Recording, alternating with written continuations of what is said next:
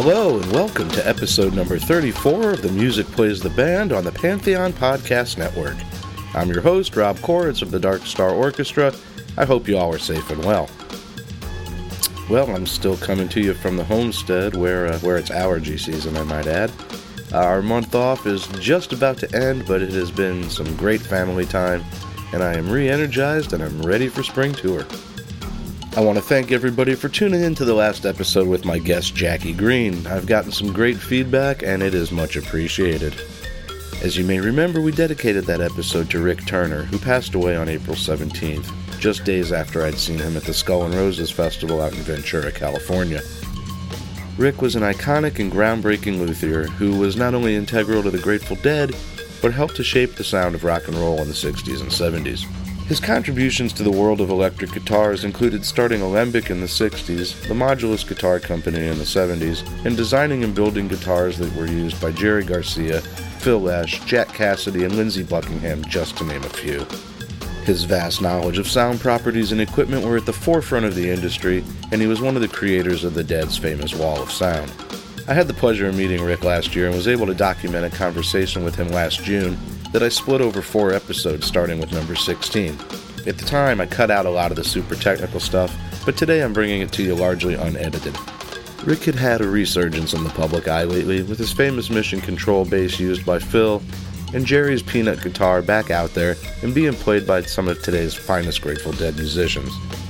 When I saw him in Ventura just days before his passing, he was helping to curate a lending library of iconic instruments and was just so happy that the instruments were being played rather than being behind glass in a museum case. While this is not a typical feature that I might bring you, I think it's important to honor a man who was a legend to many, but may have been more of a behind the scenes yet very important force in the world of the Grateful Dead and music in general. Even though many of you might not be well versed in the technical side of the music industry, uh, there's a lot here that's really, really interesting, and, and it's quite a history lesson as well. So before we get started, I humbly ask you to support the podcast any way you can. There's the monthly Patreon subscription with giving levels starting as low as $5 a month, which gives you exclusive bonus content, including outtakes, expanded interviews and segments, videos and stories from home and on the road, and much, much more. You can also make a one time contribution through PayPal, and a portion of all proceeds goes to the Rex Foundation, the charity started by the Grateful Dead. You can find out about all of this and more at www.themusicplaystheband.net, and wherever you are listening, please take the time to rate, like, and review. So let's get started with my unedited conversation with the legendary Rick Turner.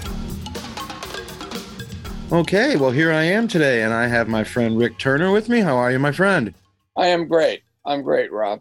Thank you so much for taking the time. You know, uh, when we met a couple weeks ago in, in Santa Cruz, I was just like, we had some great stories. I was like, I got to get him on the podcast. There's so much to hear from him. So uh, I, I appreciate you taking the time. So you you are a master luthier has you've built guitars for some legendary players you've co-founded alembic guitars some of your earliest guitars were built for members of the dead how how did you get started in this business um well i started off as a folkie uh, back east um you know going going back into my high school years so i i did my first major restoration when i was about 15 years old and it was on a Fairbanks and Cole five string banjo that I found in an antique store in my hometown of, of Marblehead, Massachusetts.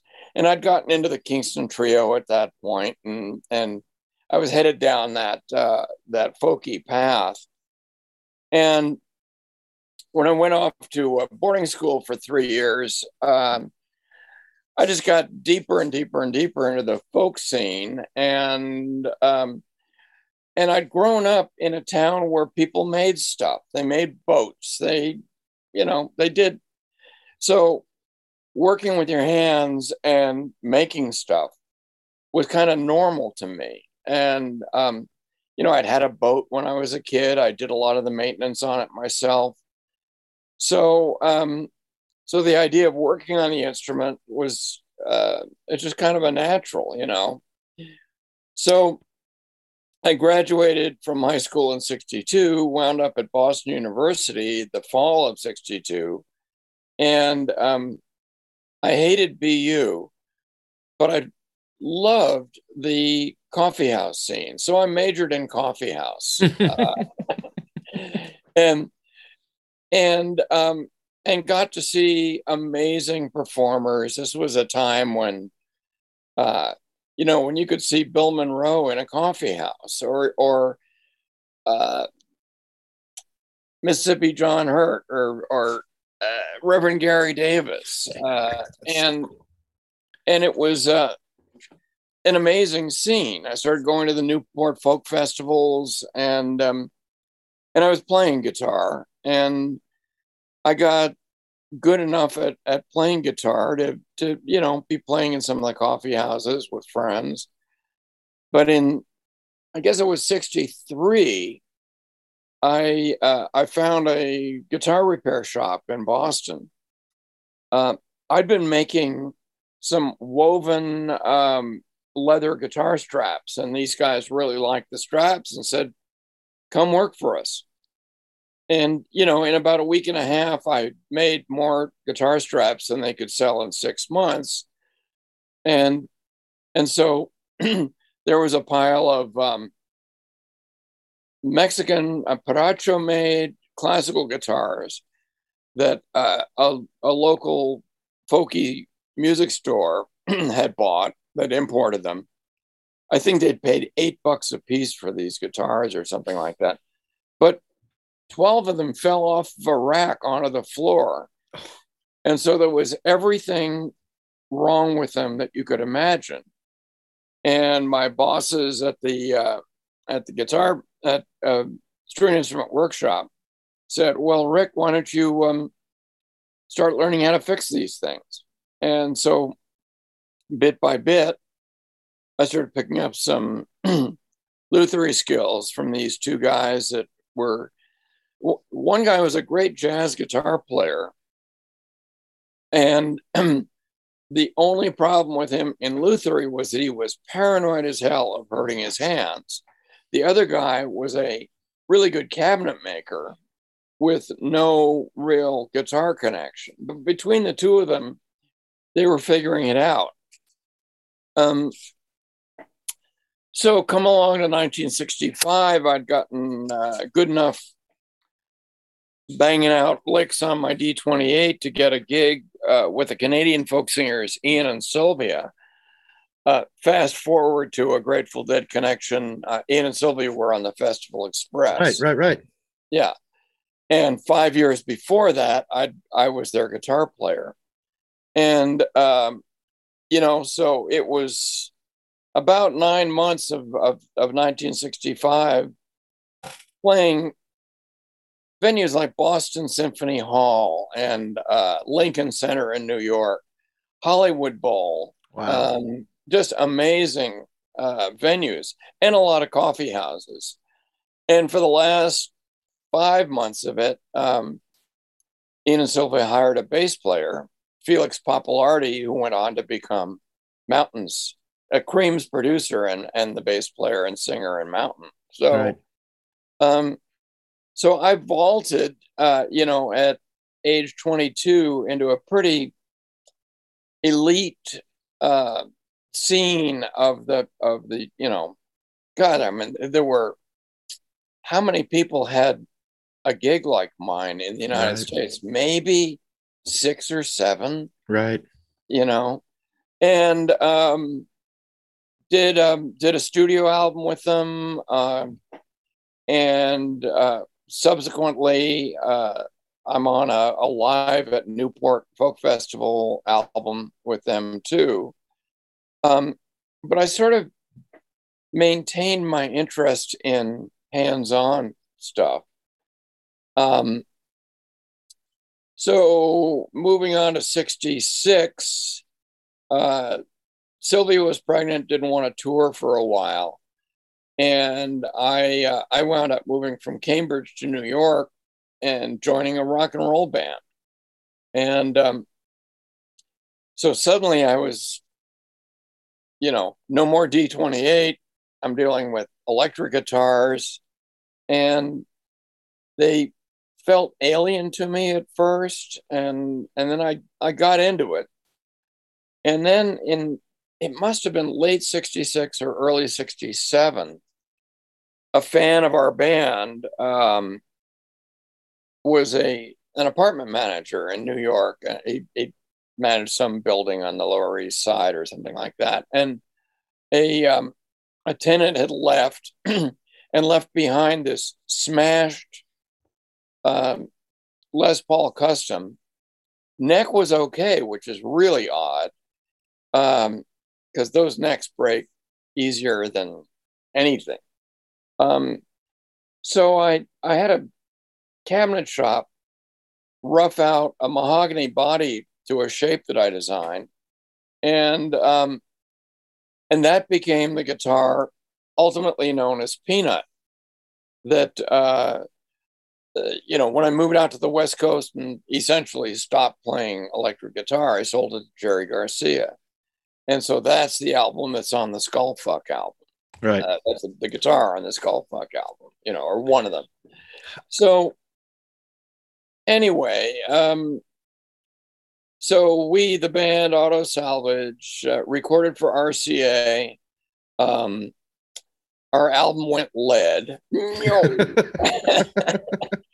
we got great reviews in uh, in a couple of magazines, including Rolling Stone. But by the time the Rolling Stone article came out, the band was essentially defunct. Yeah. You know, it's the usual thing. You know, it was kind of like our Spinal Tap moment. You know, we get the great review when the band just split up. You know, right. So, um, so my wife and I moved out to uh, California. Our our very good friends uh, who were the Youngbloods uh, had moved from. Uh, they they got together in Massachusetts, kind of starting in Martha's Vineyard, then Cambridge, moved to New York, and then they moved to California, to Marin County, to West Marin, and um, you know they they encouraged me to move out. Uh, I had hoped to bring the band with me, uh, and we had some potential gigs lined up, but the band wouldn't move. I did. Um, and um, so I wound up in California in 68, a little house out in West Marin, and um, I was doing uh, studio work, uh, recording with um, the a guy who had left the Youngbloods, Jerry Corbett. Uh, we did, for instance, we did Don McLean's first album together. I played wow. bass on that album, and wow. um, and uh, uh, there was a Jerry Corbett so- solo album that Charlie Daniels produced, and um, so from '68 into 1970, I was still being a pro musician and but being a craftsman too, and I I decided that I wanted, you know, I knew a couple of people that were one man shop building acoustic guitars. And I decided I wanted to be the the one man shop uh you know, electric guitar person, right. electric sure. bass. And um and at that time, you know, we're looking 1968, 69, you couldn't buy pickups. I mean, Seymour Duncan wasn't around, and Larry DiMarzio wasn't around, and and uh, Gibson wasn't selling pickups. Fender wasn't selling pickups.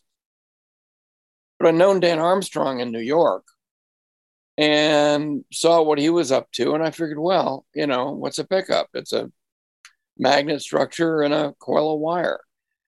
So I went to Radio Shack and bought some magnets and bought some wire and started laboriously, literally hand winding pickups. Uh, you know, mm, one, two, right. three, you know, and eventually, I, you know, I'm tired of that actually pretty quickly and built up a little machine with a sewing machine motor and, and a speed control and a, and a counter on it. And um, at that time, uh, you know, the Youngbloods were there. I also wound up doing some roadieing for them and mixing sound for them. Their office was in Point Reyes Station. The secretary was a woman named Florence Nathan, who went on to become known as Rosie McGee. You know, one of the, you know, you you know Rosie, you know, yeah. So um, she saw what I was up to. I built a bass. My first instrument was a bass for Jesse Colin Young, and um, she said, "Oh man, you ought to you ought to meet my boyfriend and and um, and meet the band." And that meant Phil Lesh and the Grateful Dead. And so um, she arranged uh, for me to go out from Point Reyes to the the Dead's Pink Warehouse in Novato, and uh, where I met the band and met uh, met Owsley and um, Ron Wickersham, who was working on electronics for the band, and um, and I turned out to sort of be the missing link. I mean, uh, Bear Owsley had this concept of a group of engineers and technicians and craftspeople, and he called it Alembic. And he'd brought in, and he had Bob Matthews and and Betty Cantor, Betty Cantor Jackson, um, recording engineers uh, and and live sound mixers. Um, Ron Wickersham, who uh, was an electronics genius and had come from Ampex, and I showed up and I was, I became the sort of the designated luthier, but I also was quite familiar with how recording studios work from being a musician and in a recording musician. And also I'd, I'd been out on the road mixing uh, the Youngbloods. So it was very convenient to have me as someone who could fill in here and fill in there. And, um, you know, at the, t- so in spring of 1970, there was this idea of doing um, this cross country caravan. This became uh, the Great Medicine Ball Caravan. And uh, the Dead were supposed to be on this tour. The idea was take a, a bunch of musicians and a hundred other people and gear and do a bus tour from the West Coast to the East Coast and then to England and sort of uh, reverse the cultural migration of East to West and go West to East with a bunch of hippies, you know. and um, so we, uh, Alembic, signed on to do the PA and the live 16 track recording. Um, and in order to be able to sign a contract with Warner Brothers, they insisted that we incorporate. So we did. And uh, and the three stockholders, three equal stockholders, were Bob Matthews, Ron Wickersham, and myself.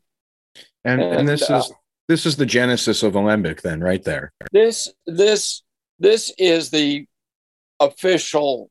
This is Alembic becoming a real company. Yeah.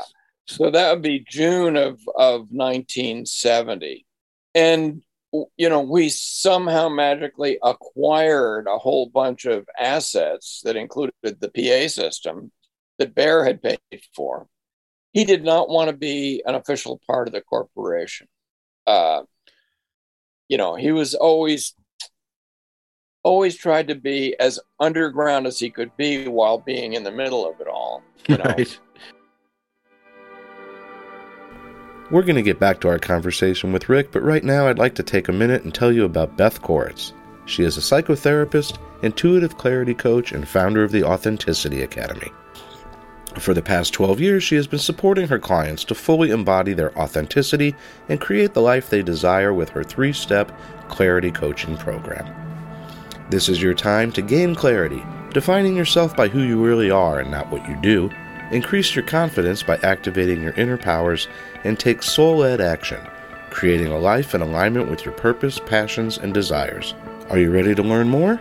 Then book a free 30 minute clarity call with Beth Koritz visit www.yourclarity.coach or the sponsor page at themusicplaystheband.net. Beth is looking forward to supporting you on your journey.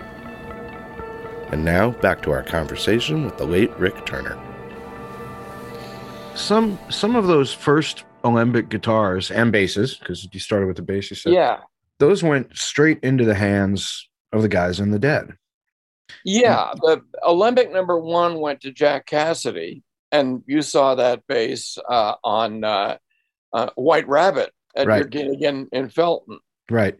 And then, yeah, and the earliest, the earliest instruments went into um, spectacular hands. You know, Do you We remember their also- reactions? Huh? Do you remember their reactions when they got these oh yeah, instruments? they were delighted. I mean, you know, we. It was interesting because the Dead, the Airplane, to a lesser extent, Crosby, Stills, and Nash, primarily Crosby, um, were really funding research and development with all of this stuff, and the money was flowing uh, like you wouldn't believe, and the suits hadn't taken over yet right. you know? So um so they were able they trusted us. I know i gained a, a, a fair degree of trust because they knew that i was a musician. They knew where i was coming from. Basically the same place. I diverged away from being primarily a musician to being primarily a luthier.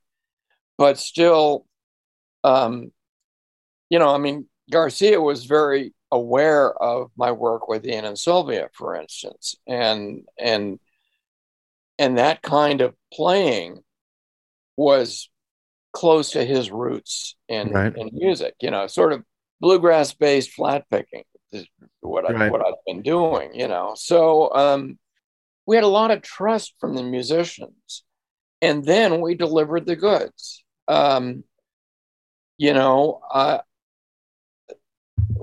what had happened um, before Alembic became official was that I I'd gotten into making pickups, took them out to Ron, who had figured out a way to measure the frequency response of the pickups, and it turned out that my pickups were better than anything he had ever tested.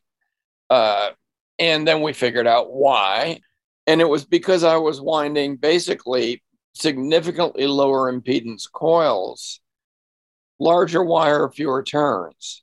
I want to ask you about the difference. Well, first of all, I want to go back when you started building the guitars, not just the pickups. What what were some of the of the electric guitars that inspired you when you started Well- building? Um, I had um, in auto salvage, I'd played a 335, which was uncomfortable to me. I played a Strat. Then I got a um, then I I made Peanut, which I I liked very much, and I also, oddly enough, had a Fender Duo Sonic that I really liked. And then I wound up with this amazing and now very rare um, Epiphone Coronet six string bass that when I plugged it into a 410 Bassman and cranked it, sounded like a badass baritone saxophone, you know?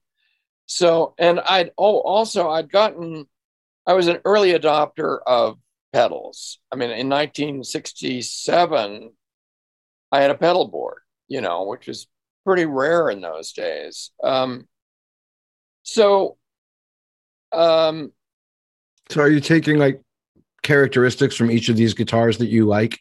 well, yeah, and and so, um, one of the reasons I got into basses first was because Jesse Colin Young ordered a bass, you know, so I built him a bass, you know.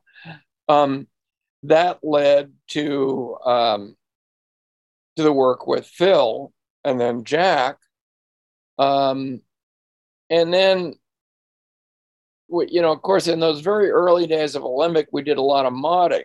So you had, uh, you know, the Strat that uh, that Graham Nash gave to uh, Jerry, Right. turning into what we now know as alligator, Alligator. you know and a lot of that was it is funny you know the musicians would come in and it would kind of be got anything in mind you know it's like uh and you know i'd also started making the metal parts in oh, pretty early on before alembic i was making uh, brass bridges and brass nuts and welded brass tail pieces and stuff like that and um, somewhere along the line came the idea of putting a big block of brass under the bridge as a sustain block.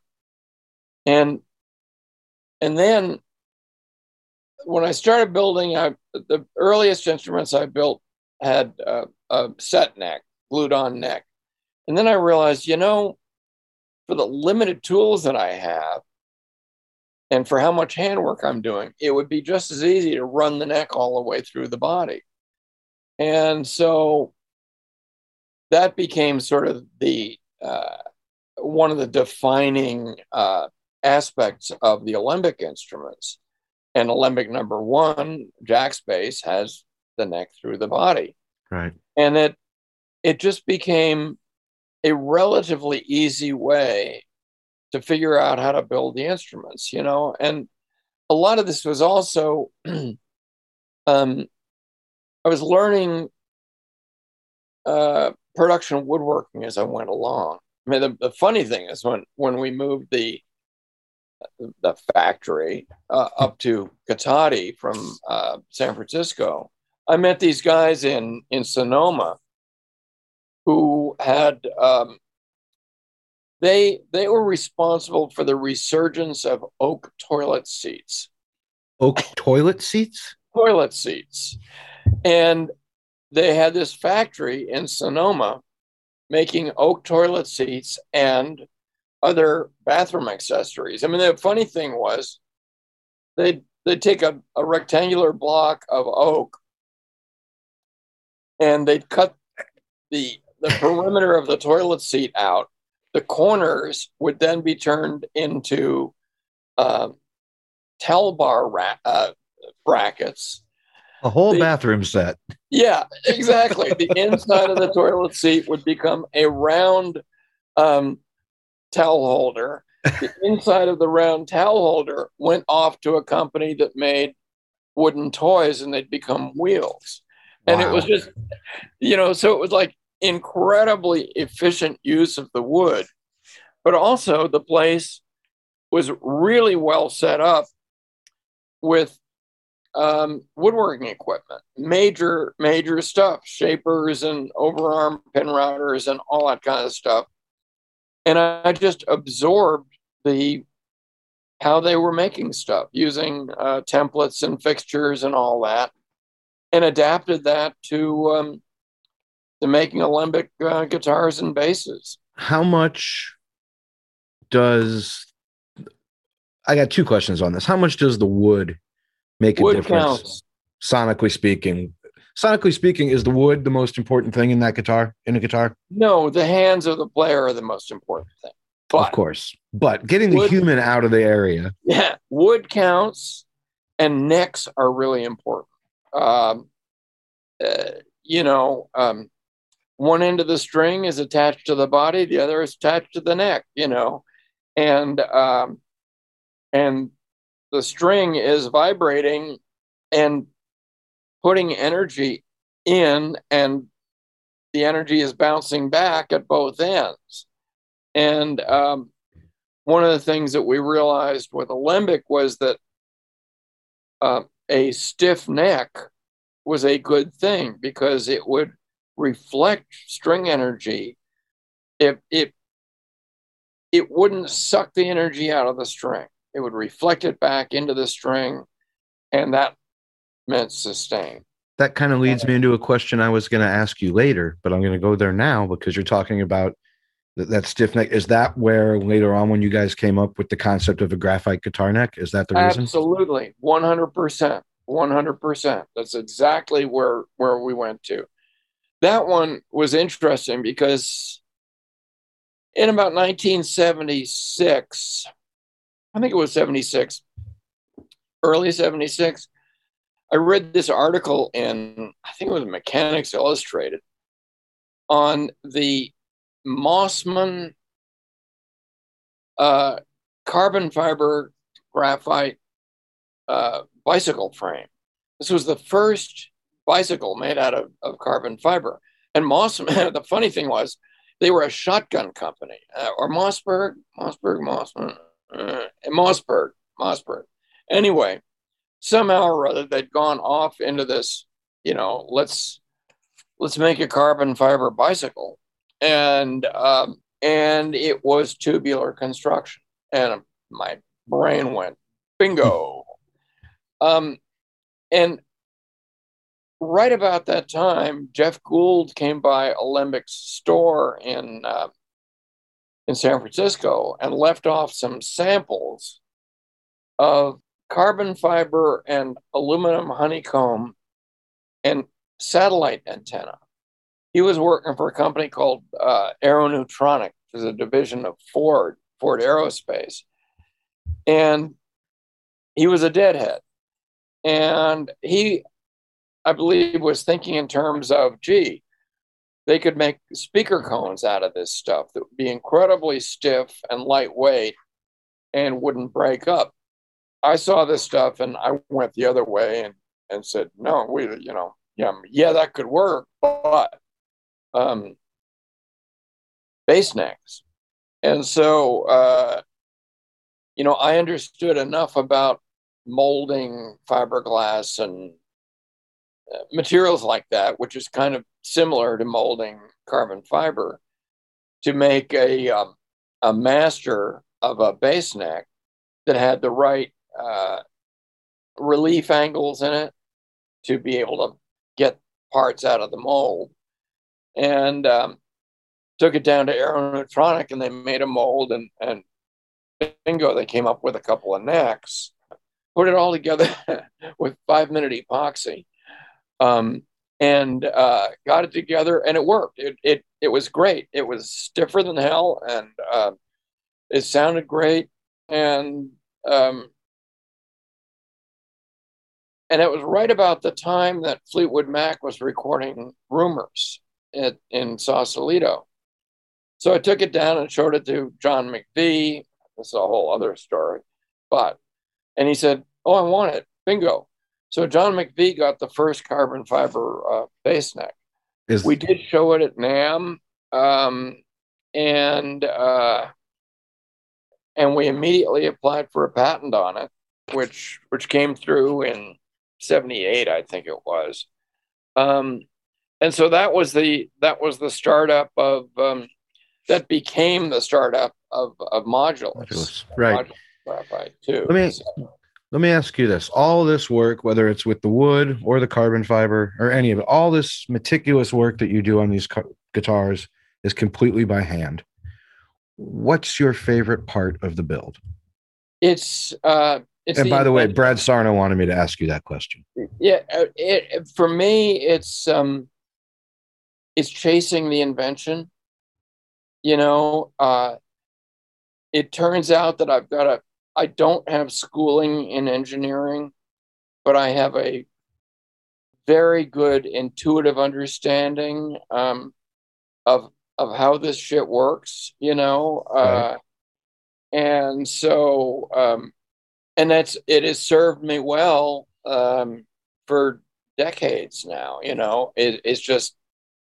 Um, I also have this attitude about making stuff, which is that um, it's stuff. It's not, I'm a metal worker, I'm a woodworker, I'm a this, I'm a that. No, you're making stuff. And you figure it out, you know. At, it's funny, I've, two of my sons are very uh, adept with their hands too. Uh, my oldest son uh, has an amazing uh, architectural, high end architectural metalworking shop in Marin.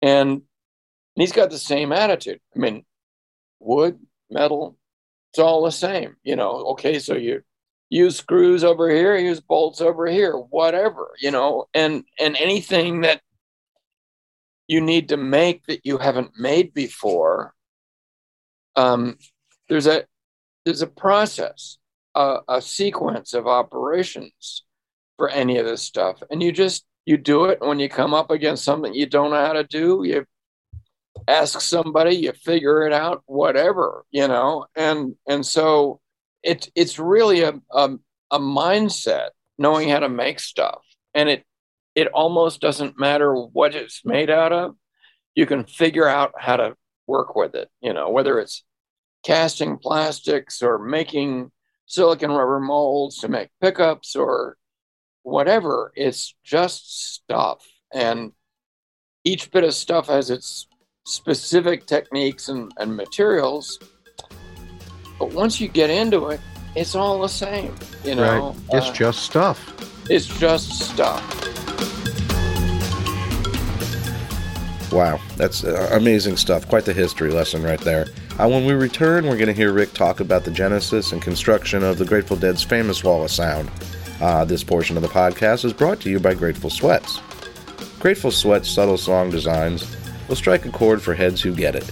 Search Grateful Sweats on Etsy for a wide selection of gear like hoodies, beanies, and of course sweatpants, as well as other Grateful goodies with more than 30 designs like Tennessee Jed, Women Are Smarter, and my personal favorite, Eyes of the World.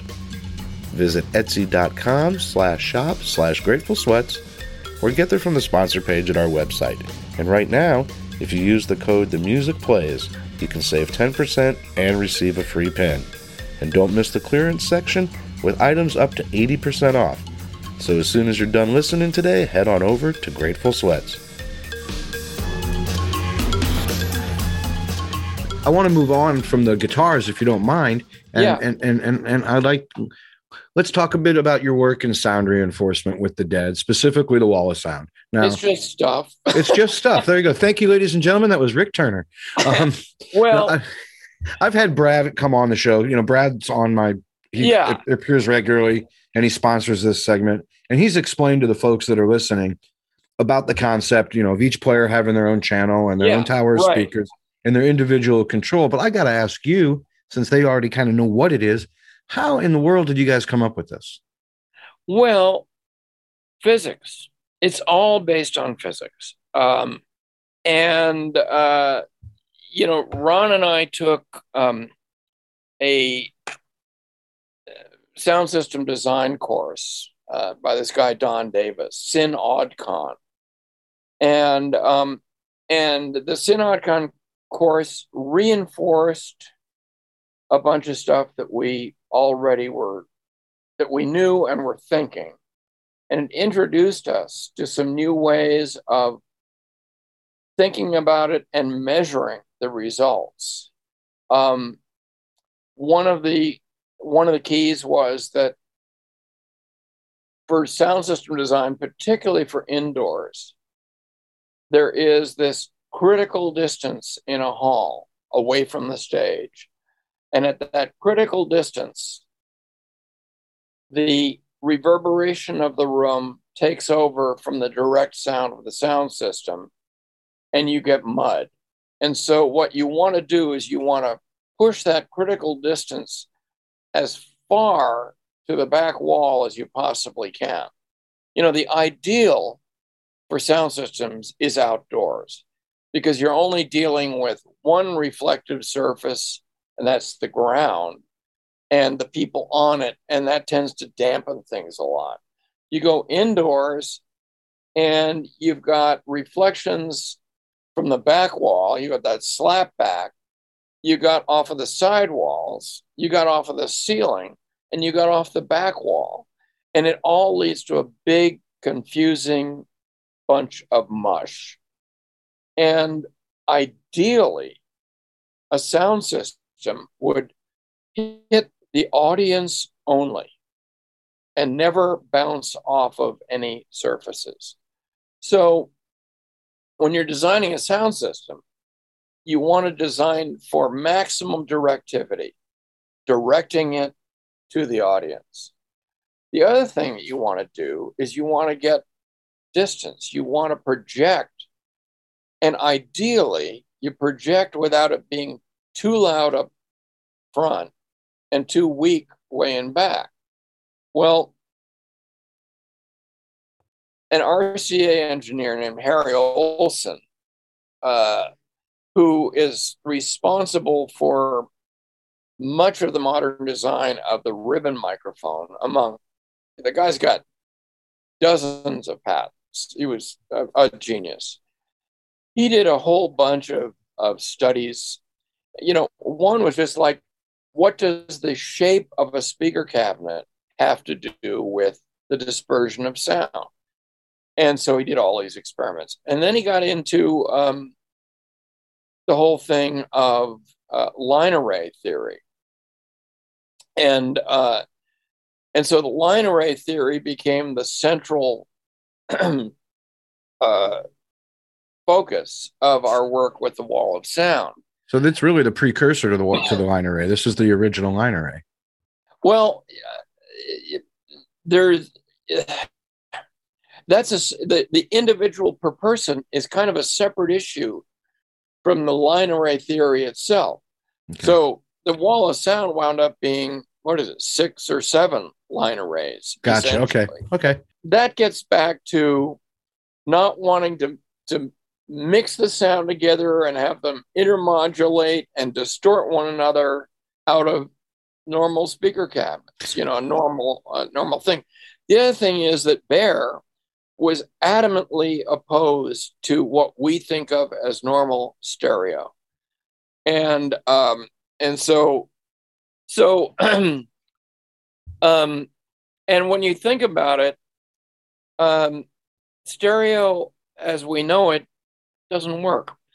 And particularly in live sound, uh, you know, if you're uh, 30 feet closer to the left stack than you are to the right stack, uh, you got a sound, you got a delay happening in what you're hearing. Well, um, one, of, one of the things I wondered about that, and I asked Brad, and he wasn't sure if, if let's say, so in each of those stacks, was only that one instrument, and that was the only tower it was coming out of, correct? Yes, correct. So if someone's on the right side of the room, are they still hearing clearly what's coming out of a tower that's way on the other side of the they're stage? not hearing it. They're not hearing it as well, but but because the line array um, basically controls the vertical dispersion of sound and widens the horizontal uh, dispersion. Um, you know, think of it as like a um, um, a pipe organ, uh, where you know each note is coming from a discrete. Right. Hole. Sure. Of course. Of course. Across the. Of course. Yeah. Okay. So, okay. So no, you're not going to hear the same mix if you're far stage right or far stage left, but you can also the brain is a strange thing when it comes to interpreting sounds. There is, for instance, what is known as the cocktail party effect, where you can be in a room full of people, and if you want to pay attention to two people who are over there talking to one another, you can tune out the other people in the room to a certain degree. And it has to do with, with the, the phase relationship of sound in our ears more than the physical volume. Um, and there, there's another thing that Bear was adamant about was that phase relationships are what it's about, far more important than uh, relative loudness levels. And and so the thing is with the wall of sound, you could be in the audience and feel that the guitar sound was coming from there, not there and there and there and there and there, you know? And with the cluster vocal, the vocal cluster over in the center, there was much more of a feeling that the vocals were coming from the singers, not, you know, something over there and something 50 feet over there, you know? Right. So the integration of sound and visual of, the of, of seeing the band and hearing the band. It was a much tighter integration than we are currently used to with the way sound systems work. This um, thing, it's this thing was huge. It's a Herculean task what you're doing there, and oh, it's ridiculous. It yeah. had to cost a small fortune. So did you guys just go to the no, band? large fortune. okay, so it had to cost a large fortune. So do you just go to the band and say, "Hey, this is what we want to do. Can we have some money?" No, no. It was funny because um, in about at about the time that we that Alembic uh, moved to the 60 Brady Street studio, which was a, a, quite an endeavor. Um, the band decided that renting the sound system from us was costing too much money and it would cost them a lot less if they owned it. well, they started playing larger and larger venues. And because we were the sound system guys, it was like, okay, what are we going to do? And, you know, and, and Bear in 1969, I heard Bear tell the band, the solution is to put the PA behind the band. Everybody thought he was out of his mind. It w- couldn't possibly work. So we the, the system starts getting bigger and bigger. We wind up 73, I don't know, Boston Music Hall. Um, I was on the road with him. Uh, there were still uh, the Ampex MX10 mixers being used. I was doing a lot of the, the front of house mixing. Uh, we get to the Boston Music Hall, and between the back line and the PA, there's no room for the PA. The stage wasn't wide enough. So it was okay, bring in the scaffolding and put the PA up top. That and that was the first first gig um, where the PA went behind the band. Wow. And so it was happy accident almost. Yeah. Yeah. Wow. Uh, the other funny thing about that gig was that I was the guy from Boston. I knew my way around. Well, the, the city of Boston had changed every street in Boston to being one way against me, you know. anyway, when that was the memorable gig where, oh, this works. And anyway, so we, you know, we sold the system to the to the to the band and it had to get bigger and bigger and bigger. And then it was like, okay, it works behind the band. Now let's go for it. We'd already started you know, making columns of speakers taller and taller. And now it was like, okay, what are the wavelengths involved? Um, well, we got to go 40 feet tall for the for the low end. And so uh, because that that would control the vertical dispersion and project the low end out. Um, See, the, the, with a line array, in, in theory, the sound is coming in a cylindrical wavefront. The surface of a, of a cylinder um, increases at the square of the distance, uh, or the and the drop off of sound is the inverse of that. With a point source, you're dealing with the cube of the distance. So point sources drop off uh, an order of magnitude faster than they do with a, a, a cylindrical line array. And that's why you can be up close to the to the line array and then walk back, walk back, walk back, and it just doesn't drop off all that rapidly, you know. Um, one gig, uh, Santa Barbara gig, uh, Ron and I, uh, this is when the full uh, Wall of Sound was happening. We walked, we must have walked back between a quarter and a half a mile away from the stage, and it was clear as a bell. So amazing, you know. Uh, um, and then you know of course the other big thing was that you know that vocals weren't mixed with instruments in the in in the speakers so you had this clarity that has not been duplicated to this day right uh, you know um, there were issues of course there were issues the the noise canceling mics um, if you got off mic a bit it you you lost it you know so mic techniques had to change, right. and that was a real problem at, at times, you know. And and if the singer was moving in and out at all, that would get pretty weird. But used properly, they worked great. Um, I would happen to think that that technology bears a second look. The the overlooked thing about the uh, noise canceling mics is that they totally canceled out backline sound coming in. So you didn't have that uh, delay of whatever, 20 feet or so of backline coming in, mixing with the normal mic part of the backline. Once again, you get you get this phase cancellation and confusion. So um, by not having backline in the in the bleeding through into the PA, that was also cleaning things up. Right. I think some of these ideas bear a a second look. Um, Right. Given, you know, we know what the problems were, uh, but we also know what the advantages were, and that that backline cancellation is a is a pretty big deal. They the dead subsequently when they got away from the noise canceling mics, they went to the uh, the mats on the floor that would turn the mics Right. on. We, we use that.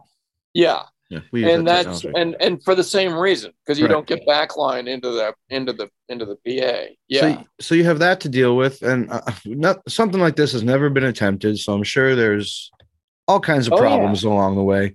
Tell me, can you get? Tell me if you can think of the one, the trials and tribulations, that horror story that goes along with this wall of sound. Well, there was that that Stanford gig where all the tweeters blew out, you know. But you know, hey, what the hell, you know? Um, there, is a that that ties into a funny one. Um, one of the guys who worked for Alembic and then wound up working for the Dead, Dennis Wiz Leonard, um, got Alembic was a JBL, uh, EV, and McIntosh dealer, and so uh, you know we sold the band all the gear. Um, so Wiz becomes the the recone expert and pretty busy at that. So somebody at JBL figures out that Wiz has been mixing and matching speaker cone parts. He's been putting paper domes onto D120s to turn them into, you know, the D120 that had the aluminum dome.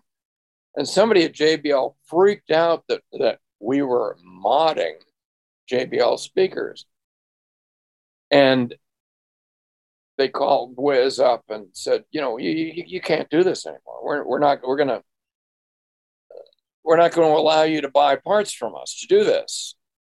And Wiz went to Ron and said, God, what do I do? What do I do? And Ron said, call him back and say, fine. Electro Voice would like our business. Well, that was the end of that. Right. All the parts you want, baby. um, as as as amazing as this thing was, as groundbreaking as it was, as wonderful as it sounded, as cool looking as it was, it, it was a behemoth that was it was nearly impossible to tour with the thing. Am I right? yeah, they wound up with two sets of scaffolding. There, there's a myth out there that there were two walls of sound. There weren't. Just the Uh, just the scaffolding that would that would leapfrog, and yeah, it was um it was a ball buster. You know, I think uh, I think the concepts could be applied to uh, to gear today, and for one thing, you just automatically give up on the idea that human beings are going to pick up speaker cabinets and move them. You go, okay, this is all forklift land. You know. Right. Then the other would be to basically make the speakers become their own scaffolding in locking together uh, and and all that, you know. Right, right. Then- so there are way also, you know, now, um, geez, what are we? Nearly fifty years later, God. Yeah. um, uh, there are smaller, lighter drivers that do just as well. Um, much smaller and lighter power amps that do just as well.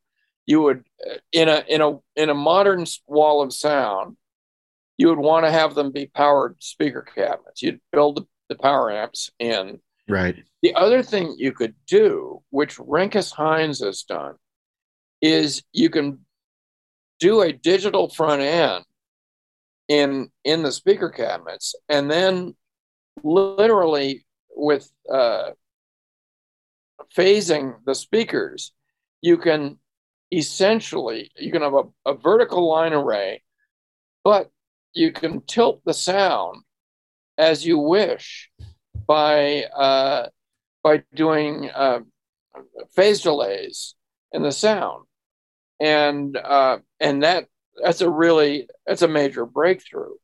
But also, you know the you know class D digital power amps these days. There's so much power and so little weight, um, and and it's gotten to the point where some of them are awfully hi-fi, and particularly for driving the the, the low end, uh, you can do it. It's still very hard to get away from wavelengths, you know. So you'd still want to do a 40 foot tall column for the low end. Do you think but, any of this stuff, any of this new stuff that you're talking about, in, in all honesty, sounds as good or sounds better than the wall of sound, or was that the pinnacle right there? I think I think a modern system with modern drivers could sound at least as good as the wall of sound. Wow. Uh, the particularly when you get into um, the all important mid range, there are amazing uh, cone mid range drivers these days and dome uh, mid range drivers. Um, you know that there's there's some great stuff.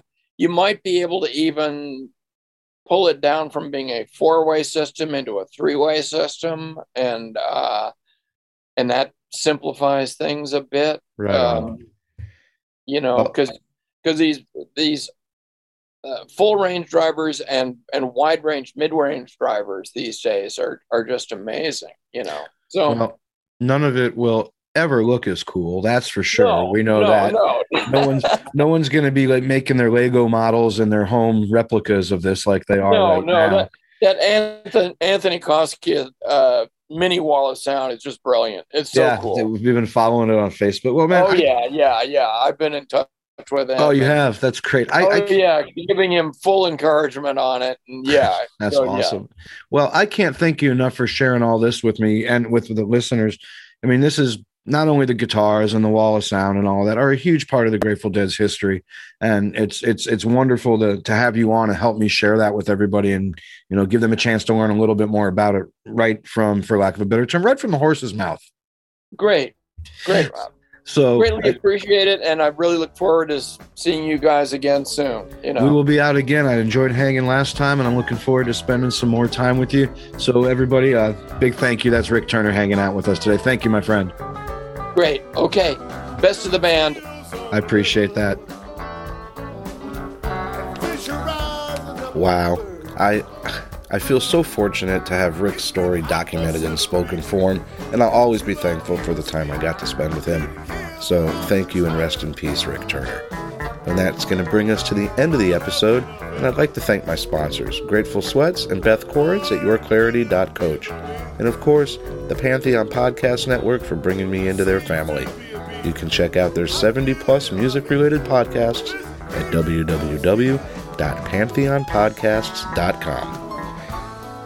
If you enjoyed the show and would like to support the cause, please consider a monthly Patreon subscription that offers some great bonus content every week. Or you can show your love with a one time contribution, and please remember that a portion of your contribution will go to the Rex Foundation.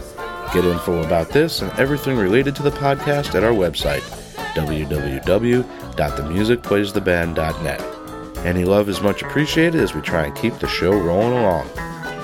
The Music Plays the Band is produced by myself and the production and songwriting team Brothers Lazaroff here in St. Louis, Missouri. You can find out more about them at www.brotherslazaroff.com. The opening and segue music you are hearing are remixes of portions of DSO drum segments that are produced by my drumming partner Dino English. I'm about to hit the road, but I will be back as soon as I can with episode number 35. Until then, stay safe, stay healthy, and please stay vigilant. Things are good right now, and it's getting better, and we really want to keep it headed in that direction. Thanks for being here, and we'll see you out on the road.